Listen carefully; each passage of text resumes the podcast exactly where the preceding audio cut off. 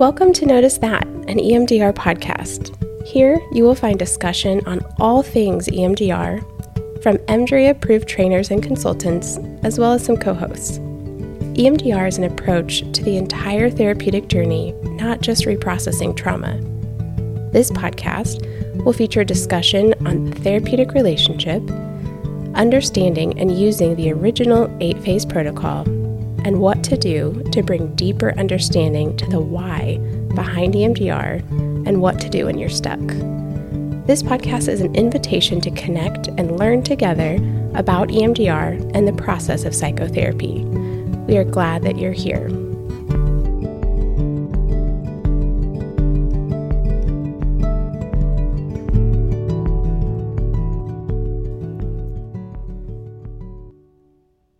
Hello, everyone. And Happy New Year from Beyond.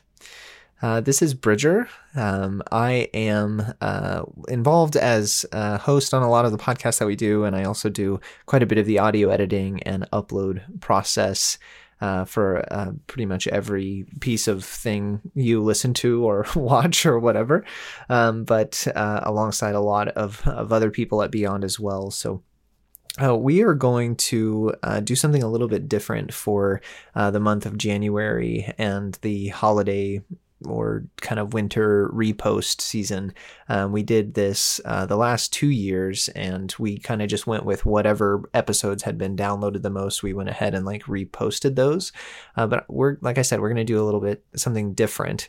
And selfishly, because I am recording this and working on all the podcasts, I am going to share over the 2 episodes that will be posted in January. I am going to share 2 of my favorites.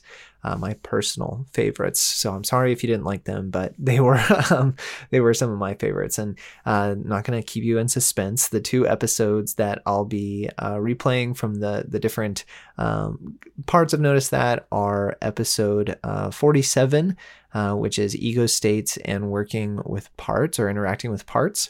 And the second episode, I can't remember off the top of my head the episode number, but it is EMDR with kids, which was an interview that Jen and I were able to do with Jackie Flynn. And Jackie has just become such a dear friend over the past year, and that conversation just held so much that I really like or really just kind of believe in.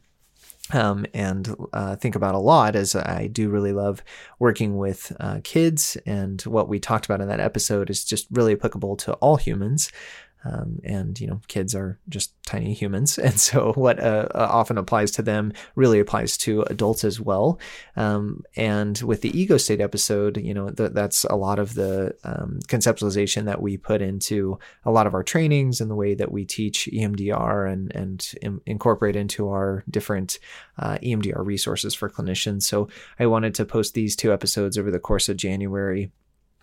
Just to kind of give you an opportunity to touch back in with these different ideas that we've talked about on the podcast. And I hope that it kind of meets you where you are and the things you're thinking about right now for your practice and for the people that you get to work with. I really loved these conversations and wanted to share them with you. One of the last things before I just play the episode in full is I just wanted to say thank you to all the people that listen to the podcast and have been with us as we've grown over these years. We so appreciate you all getting to, just continue listening to the podcast, and we don't get to interact with you directly or face to face. And we do get to meet some of you that make your way over to beyondhealingcommunity.com and join us there. But I know there are so many people that are just kind of passive listeners that interact with the podcast a lot. And I just wanted to say thank you genuinely. And without further ado, I'll go ahead and play the episode in full, and I hope that it encourages you and meets you where you are and gives you something to think about and work with your clients. So I really hope you enjoy it.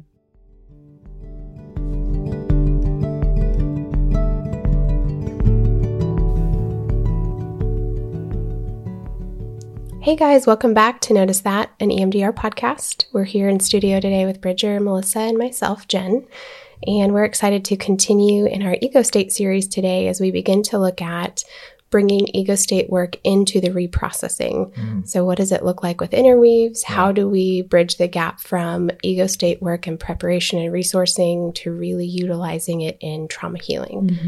Mm-hmm. Okay. Let's jump in. That's right. So I'm super excited about this episode. I mean, I'm always excited to talk about ego state, but I think just this is when it starts to really kind of come alive and be the transformative thing that it really can be.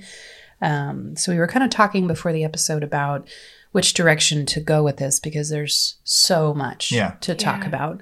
And I think that, you know, what we talked about was we want to make sure that this feels really practical to you guys, that, you know, when you're done listening, that you feel like, okay, I know how to take some of this information into session and actually use it, and also kind of reference back to what we've been talking about in the previous episodes about what we've already done with clients and how to kind of have this seamless transition from using ego state work in preparation and bringing all of that resourcing that we've done straight into reprocessing, so that it really supports the client through their reprocessing work, and how natural that can be when we understand how to do that well. Really supportive, really supportive to the reprocessing work that we're doing, especially in those complex cases where it feels like I'm stuck, nothing's moving, the more basic interweaves aren't shifting or changing anything. This opens the door to really be able to step in and meet the client where they are and start to see what healing looks like.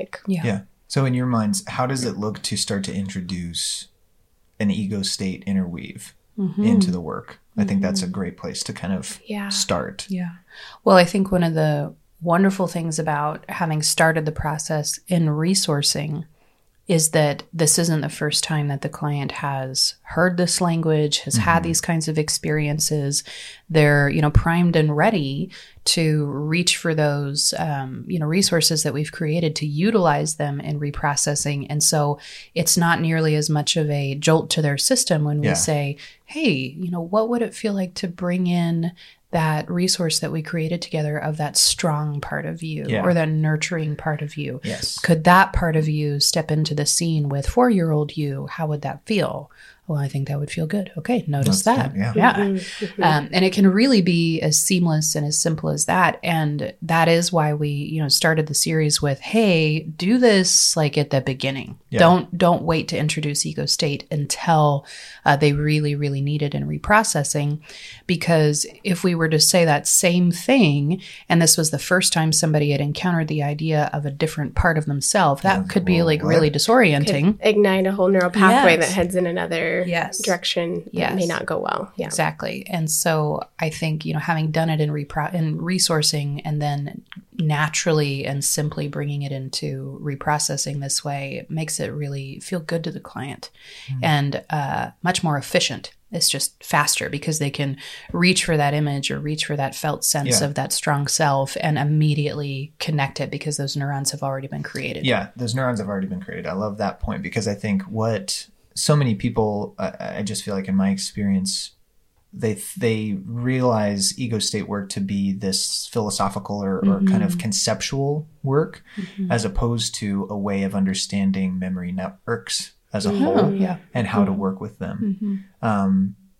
When you're talking about a part, in a way, you're talking about a web of your memory network. Yeah, absolutely. Yeah. And a set of memory networks. Yeah, exactly right. And that part is holding on to those memories for a very particular reason. And so when we call forward another part, we're actually helping to, you know, plug in or plug back in that dissociated memory network into something that is more adaptive, quote unquote. Mm-hmm. So it's not just a conceptual intervention that we have available to us of like, well, maybe I can get this unstuck, but it's also a way of integrating the mind.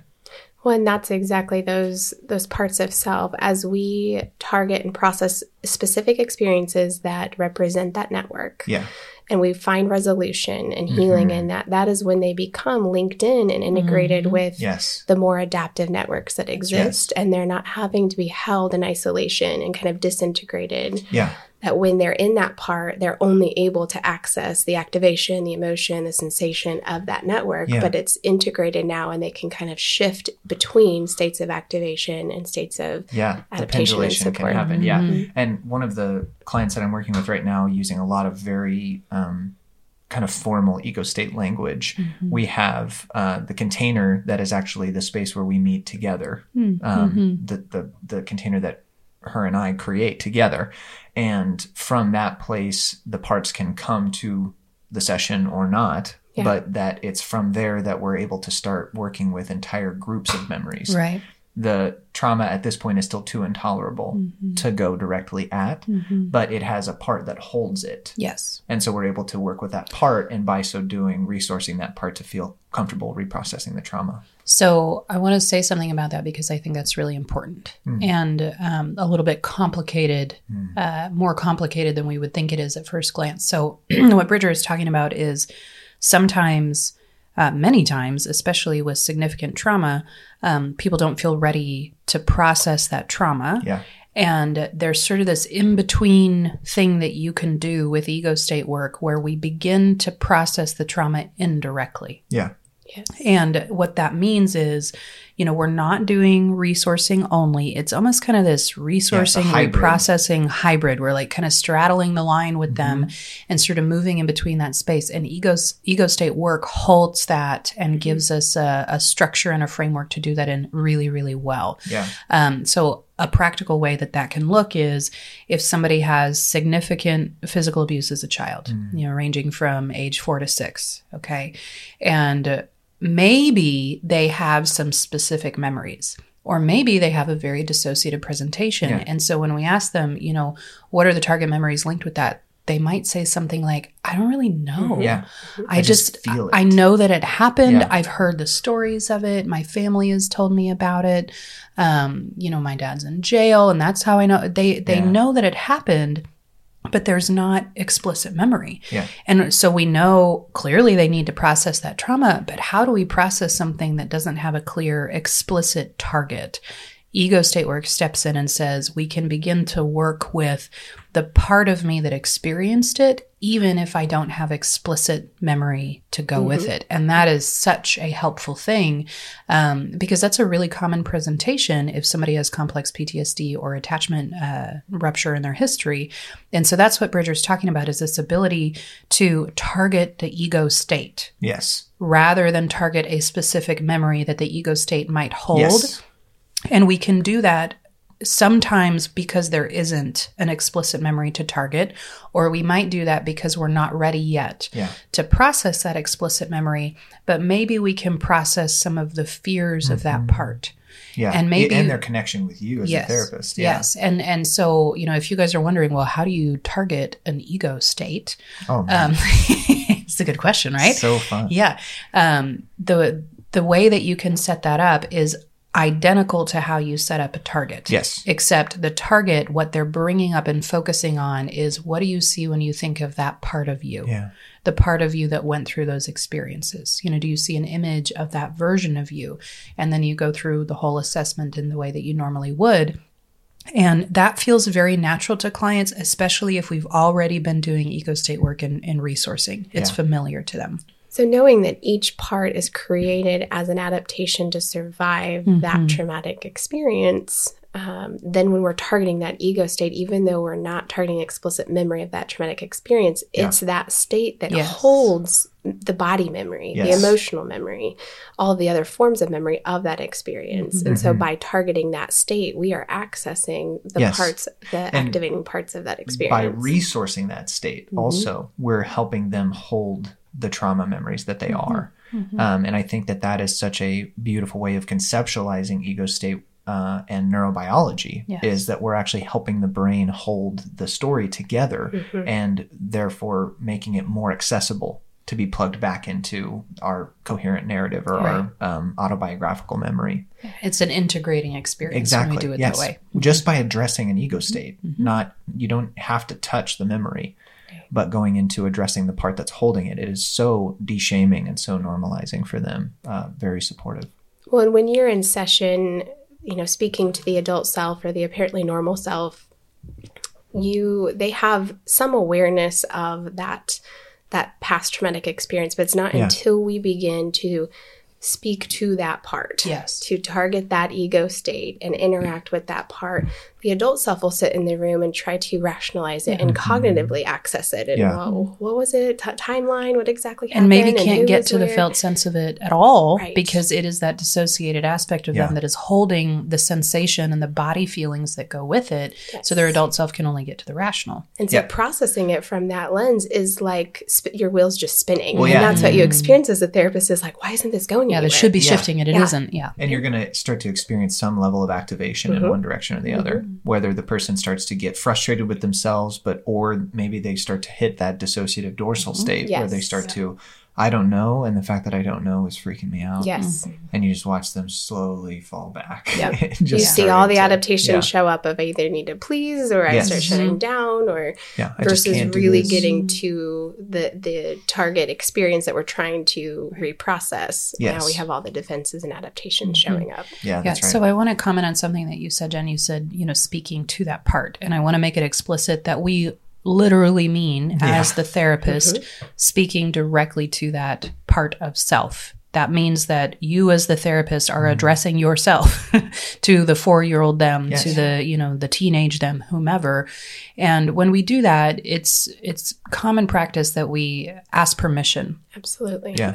And say, would it feel safe and okay if I talk to that part of you? Mm-hmm. And sometimes we do that because they don't know how to do that. They don't even know what to say to be reassuring to that part, to be nurturing to that part, to be protective to that part.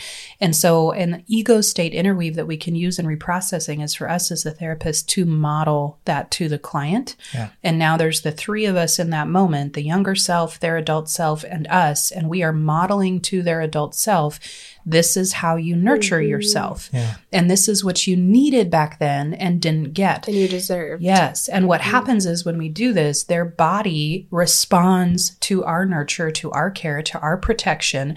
And the adult self and the child self get to have the physical experience of that together. And boom, we have neurological integration of that memory. And it will shift really quickly. Yeah. And as soon as they feel capable and ready, we want to kind of pass that over to them and let them start giving that nurture and that care and that self-protection to that younger part, because it creates this ideal self-parent.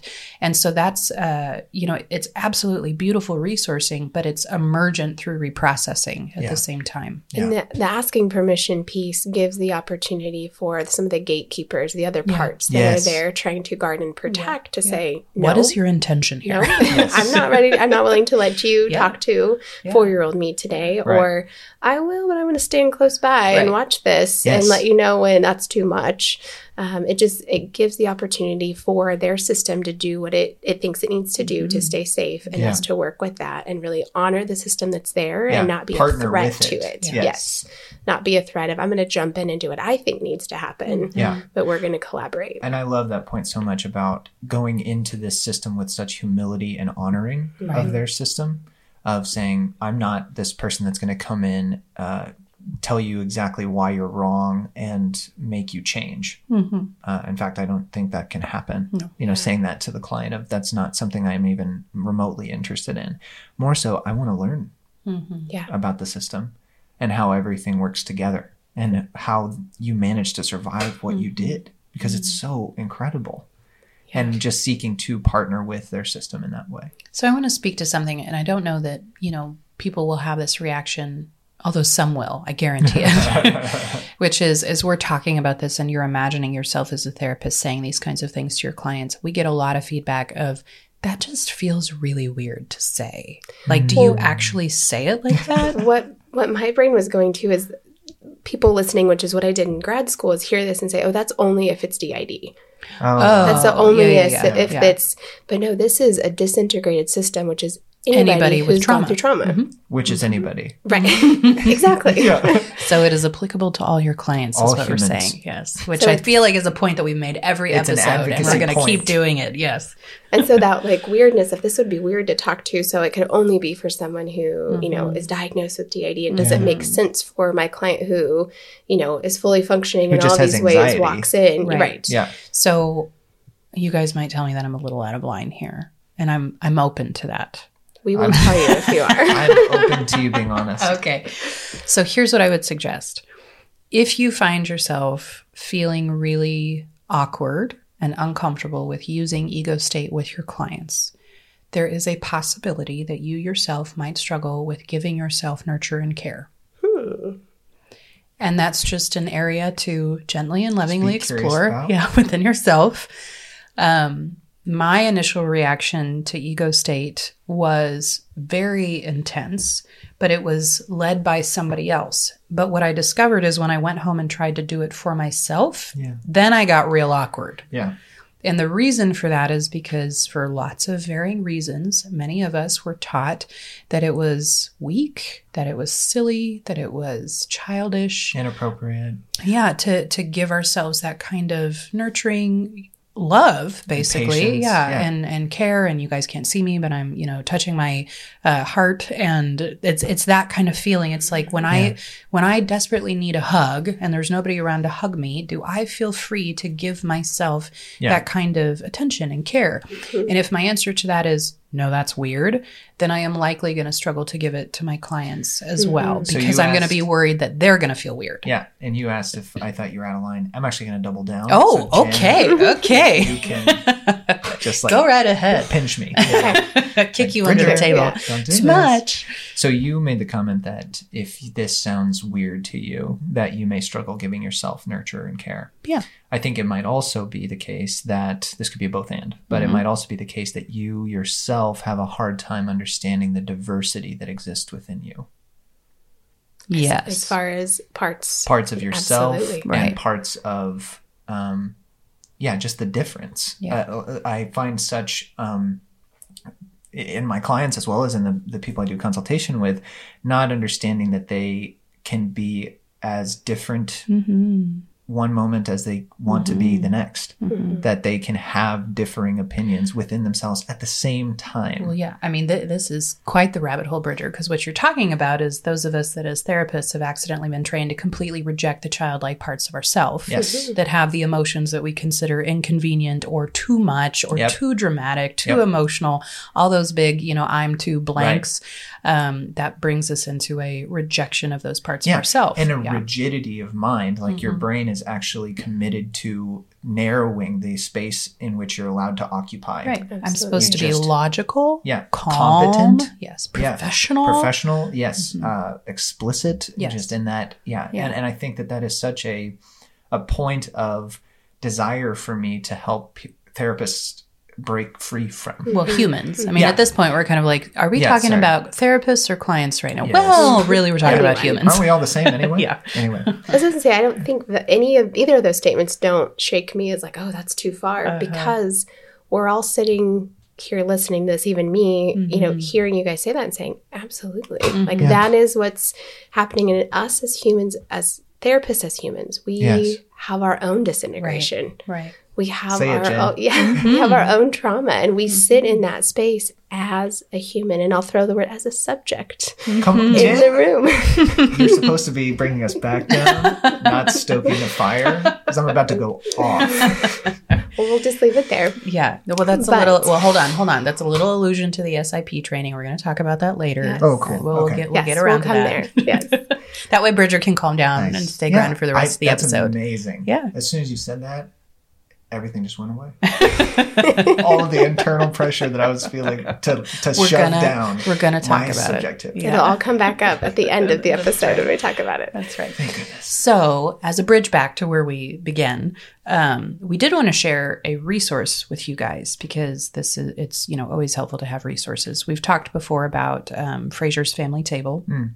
And we found an article written by George A. Fraser himself, which is a short but incredibly helpful primer on using ego state intervention. And in this article, he is specifically talking about the DID population. In fact, this article is so old, 1991, that they're still calling it multiple personality disorder. But as I read through it, it's still completely relevant. Oh, yeah. So you have to do a little mental updating with some of the vernacular they're using. The reason why we want to recommend it to you guys is because there are scripts in here. There are worksheets and so many helpful tidbits of how to apply it, when to apply it. He goes through several different techniques that he's created besides the dissociative table technique that are basically an add-on to that technique and really, I think, make it come alive and make it useful and adaptable in all kinds of different situations. He talks about something called the screen technique, the spotlight technique. The middleman. The middleman technique. Yeah. Super useful stuff. And he talks about, leading clients into a state of fusion rather than integration and goes into nuancing all of that. And so if you're curious about that and the article, you can either find it on Google Scholar. I think it's on there. The title is The Dissociative Table Technique, a strategy for working with ego states and dissociative disorders and ego state therapy by George A. Fraser, MD. And so you can find that online, hopefully, or if you do have access to scholarly articles through education or something like that, you can certainly find it there. The other thing is we did a deep dive. Have we talked about this podcast before? Oh, I don't even know. I think we've mentioned it. Yeah. Okay. Yeah. So because we don't have enough to do, we decided that we needed a fourth podcast. And so why not? We got the microphones. Come on. Got the microphones. You got an hour and a half. I know. And the thing is we love EMDR, but as therapists, there's a bigger world out there. Yeah, there's more to therapy than just EMDR. And so I know we thought that we might expand our horizons, not letting go of EMDR. No, let's be clear. We're not going anywhere, guys. Our model, yes. So it's never going anywhere. Yes.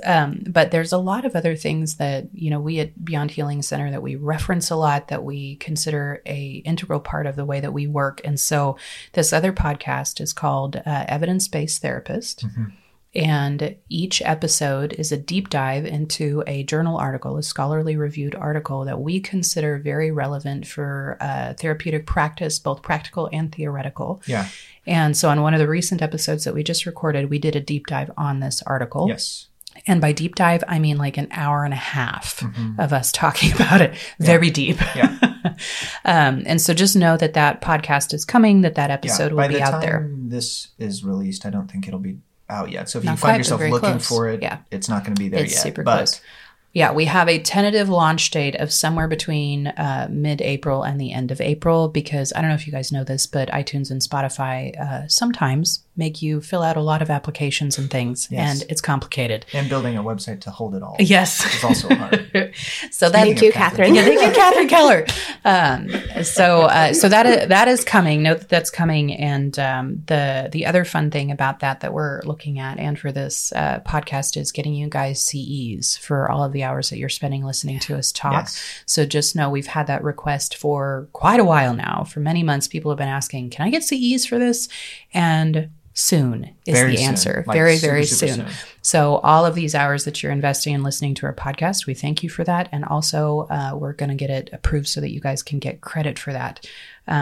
So we'll have an announcement for EBT coming out soon, but this article, we spent an hour and a half talking about it. Go look at it, because it gives little mini scripts of the exact language that he uses in these interweaves. Well, he doesn't call them interweaves, interventions and techniques using ego state work.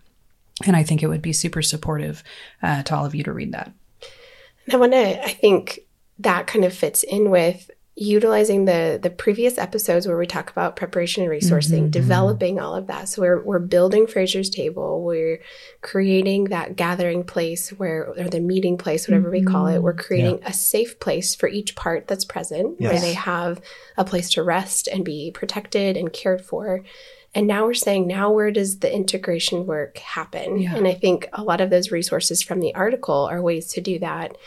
But that first piece is where we always come back to. That's the home base. Yeah. And then we venture out to explore the trauma, what that part experienced, to reprocess, reintegrate that. And we always come back to the home base. Yes. Yeah. And so I want to line that out so that we have kind of a general structure of there's home base, explore into the trauma, find the healing, return to the home base, find security, find connection and safety, then explore out a little bit further and come back to the home base. And so doing that with each part sometimes, with each ego or state. Groups of parts or whatever, not just the adult self that comes in to say, this is what's going on this week, but really going into and giving each part the time and attention that it needs, and exploring what is that state holding? Mm-hmm. What experiences does it represent? What emotions, body sensations, and giving it the opportunity to process and release those, you know, what's been stored in that. And really paying attention to pretty much every detail that is coming out of the client's process. When they're thinking about the parts, the words they're using to describe what the part is feeling or seeing or holding or doing, all of that is showing you a window into their neurobiology, into their mind, of how they understand the trauma or the reason why the trauma can't be talked about, which means part of themselves is completely cut off or shamed. But having a awareness that the client is sharing with you so much, even in just quote unquote talking about this part, they're sharing with you how they dealt with the most deadly experience of their life a lot of times. So the processing can be, I mean, it can look a lot of different ways. If we use that general structure of, we've got the home base. This is some SIP language, but we're going to have our homies, we're going to loop out and explore that piece and then come back to a safe anchor, that home base. The loop out can look a variety of ways. It can be specific EMDR processing with bilateral stimulation. It can be some of these strategies in the article that Melissa mentioned. So it can have a different presentation depending on what that part needs, what's most effective for that part and that day, that week, that time. Can have a lot of creativity in that. But when we decide to use traditional processing, that's when we excuse me, select the experience and we target that.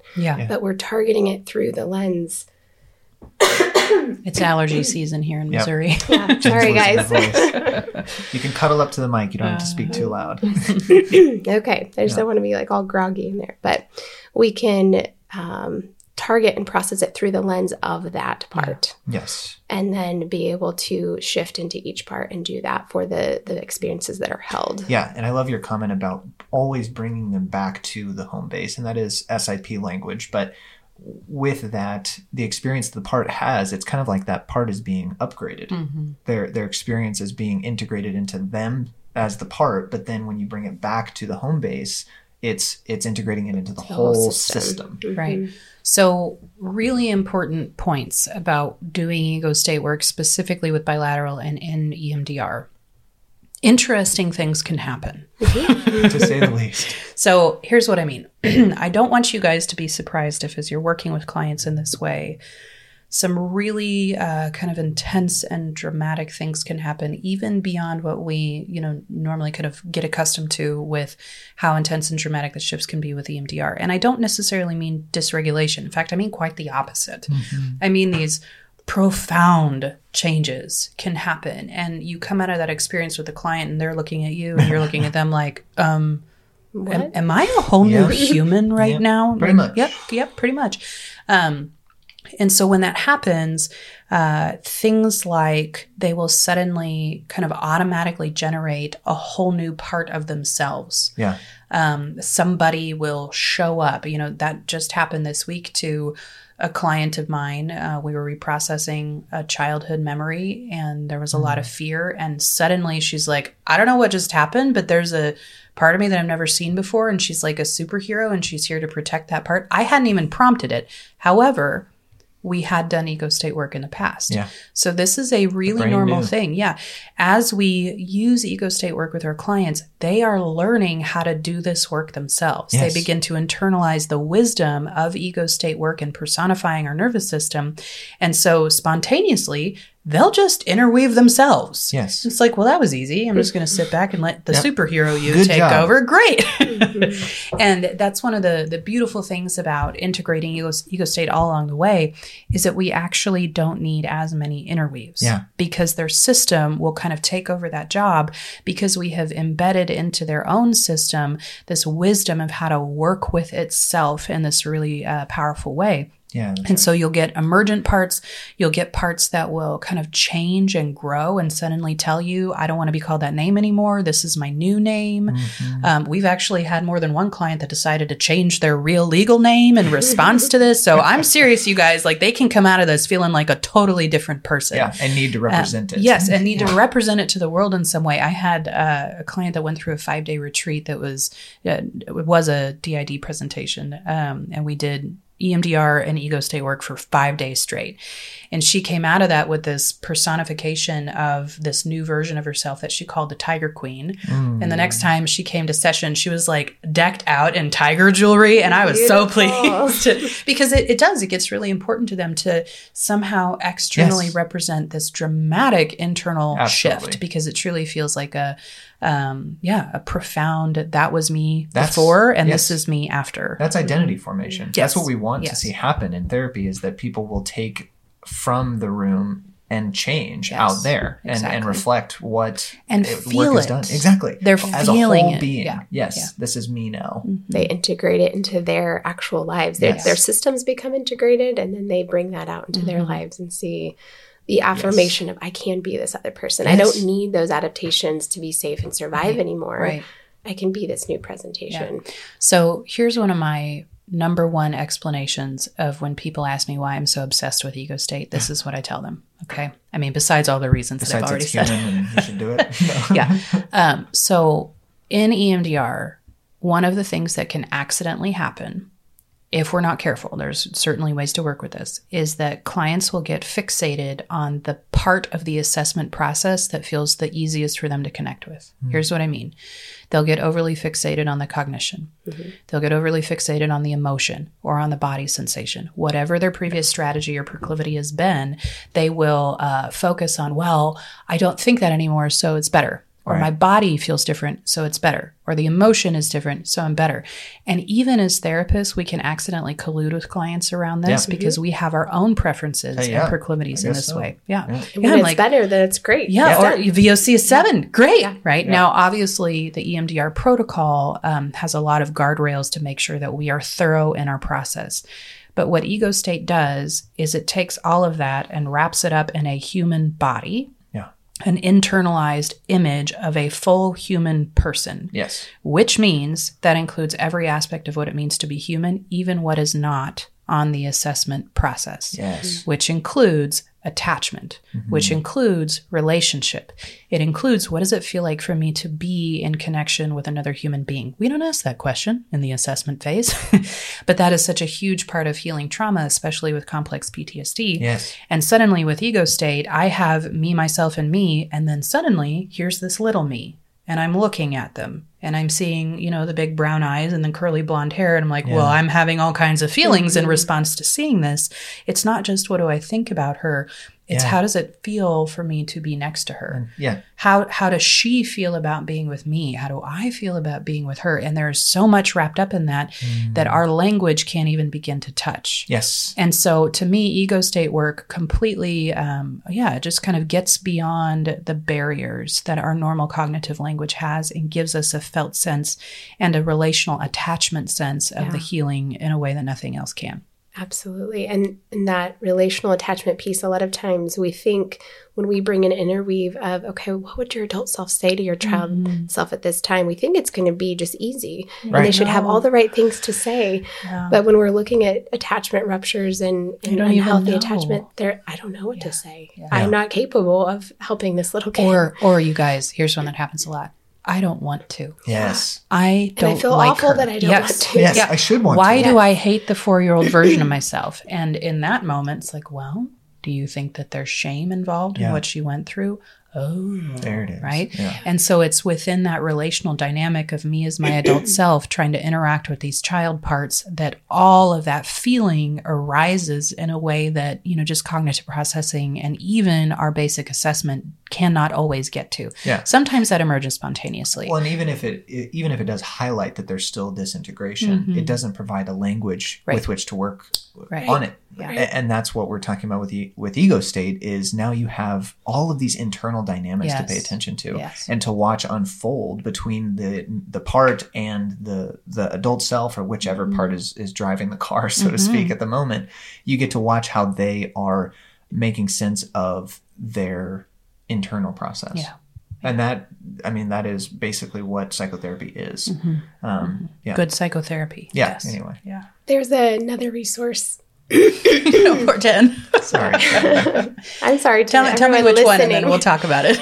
It's the Developmental Needs Meeting Strategy. Yes, yeah, Shirley Jean Schmidt. She actually has two books. And there's a whole training, almost like it's a comprehensive training course on that I would recommend. It talks right along lines of this, of how do we see those parts of having not had a developmental need met, something missing. And then how do we go back in, therapist, client, partnered in that and meet that need for the sake of healing? Exactly. Exactly. Really good content. Yeah. Yeah. Yeah. So I'm just curious if you guys have any kind of final thoughts, or maybe like what are your go-to things that you say that are what you would consider an ego state interweave and reprocessing? Like what do you find yourself saying a lot? Oh, that's a hard one. I know. You already said one, which is, what did that younger part of you need? Yeah. Absolutely. I don't attribute this necessarily to this is what ego state looks like all the time. But for me, almost, especially if we know that the direction we're going to go in the loop is going to be difficult, I will just start, right after we check in on the worst part and the distress, where that's at, and the negative cognition and all of that, if there's anybody that wants to go with us, another part that might feel up to going on this journey with us, just giving them that additional choice of support, and that pairing is really important to them. So really validating that they're not alone, even we are not alone, just the client and I, but that actually I'm still working and aware of all the internal parts. Yeah. So I just started as a preface of, is there anybody that wants to go with us? And, depending on what they say, we can have a whole crew that comes with us. And then that will change kind of the way that we do the checking in throughout the sets, which is just interweave after interweave kind of. So I get pretty creative with it. I don't stick very much to the direct protocol of just notice that, just notice that, just notice that, just notice that. But I'm shocked, Bridger. You're shocked? You don't stick to the exact script. Wow, that's weird. You're such a rule follower. Yeah, that's me. Yeah, just black and white on the paper, please. Do you have a manual? I'd love that. Would you actually? Bridger, have you actually read your manual? Yes, I have. Probably a few times. Yes, thank you. And then I tore it apart. That's right. And so there we go. And here we are. Yeah, and here we are now. You hired me, by the way. But for me, I help the entire system understand that it can be of assistance to itself. And as the parts come forward and have various things to contribute, or maybe they know how to get the person unstuck, it's not on me. I'm just helping them find the ways to integrate their mind that they already know to themselves. And so the processing goes really well, and it increases connectivity within the system. So to me, it kills like 8 birds with one stone. Yeah. So. Yes. Well, I want to emphasize that, because that piece of what you said is so much in alignment with the foundation of EMDR. Yes. Of it's not about what the therapist has to offer. Yes. It is relying on the client's own system to do the healing as it is naturally designed to do. Yes. And so that those words that you just said, I think, really stood out to me for that reason, that it's not on me. No. And that's such relief to the therapist as well. Recruit the resources available to the client, which are already in their system. Right. And which go home with them every day. Yeah. And they get to pay attention to how their system worked with itself. And then think about how they can use that for the rest of their life. Yes, because it's not, I need Bridger to say that thing, or I need to be in an office with Bridger to be okay, or to heal this. And then if you do have somebody that's in an acute crisis situation, you can then call back to the resources within themselves, not saying, okay, can we get an emergency session? And, if that isn't what needs to happen, then that's great. But I have plenty of clients that will just text me, this is what's going on. I'm having a really hard time, and all it takes is me just reminding them of this part that helped them through it when we were in session. And I have not had a single time where the client said, that didn't work. I need something else."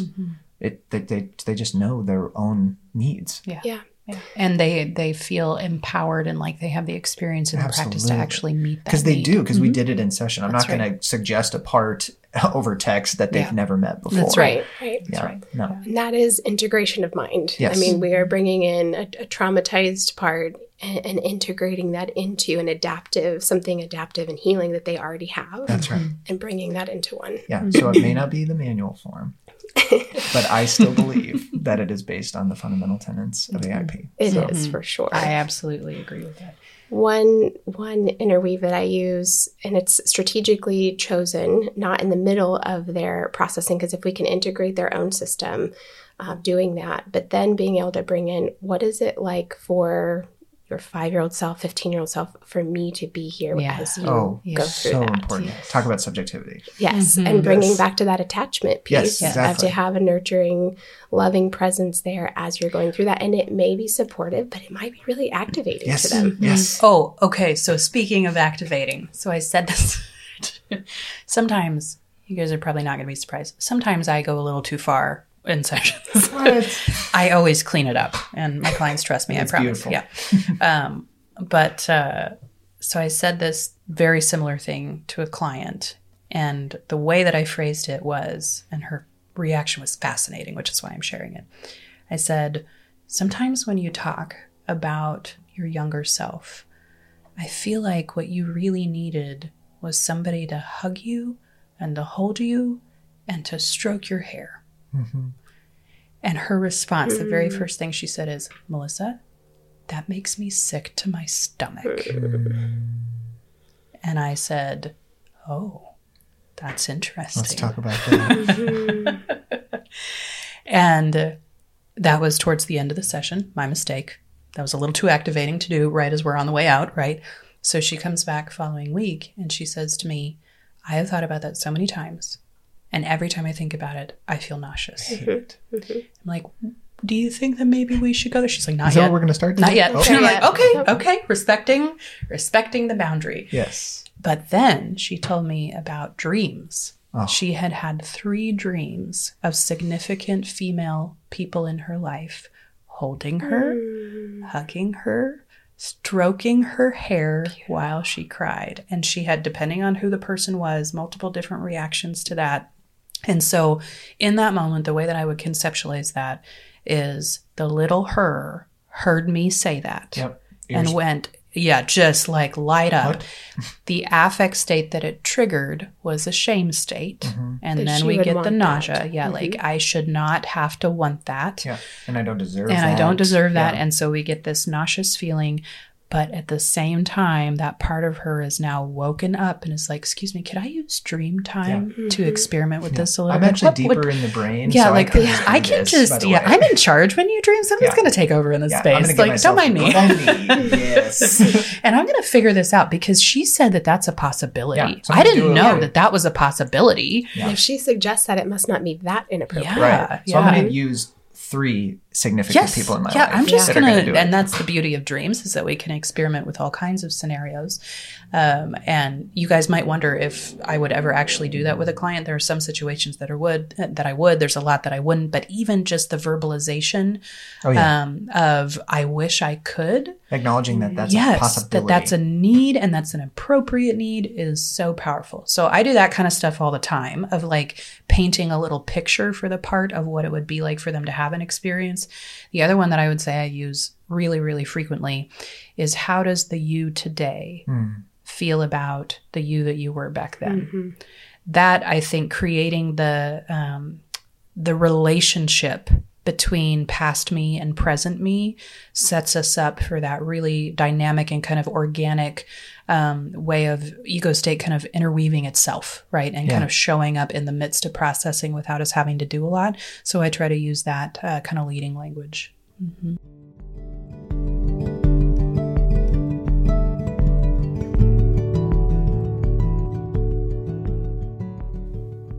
All right, everyone, that was the episode Ego State and interacting with parts. And there's a few minutes left of the episode, but it was mostly just old ads and things about Patreon. And we also announced in that episode that we got a building, and that's crazy to listen back to because it feels like we've been in this building now our whole lives, but it's only been whatever, a year and a half or so.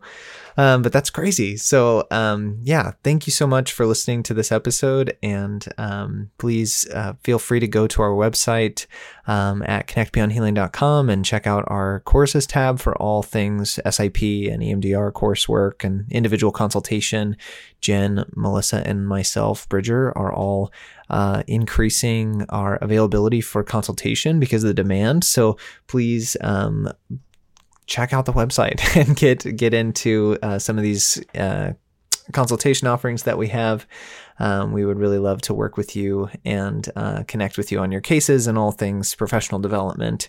And also join us on our community page, beyondhealingcommunity.com. That's a way to engage with therapists from all over the world around EMDR and all things case conceptualization and different interventions to work in with EMDR. And we really hope that you find support there. And again, thank you so much for listening to this episode, and we'll see you next time.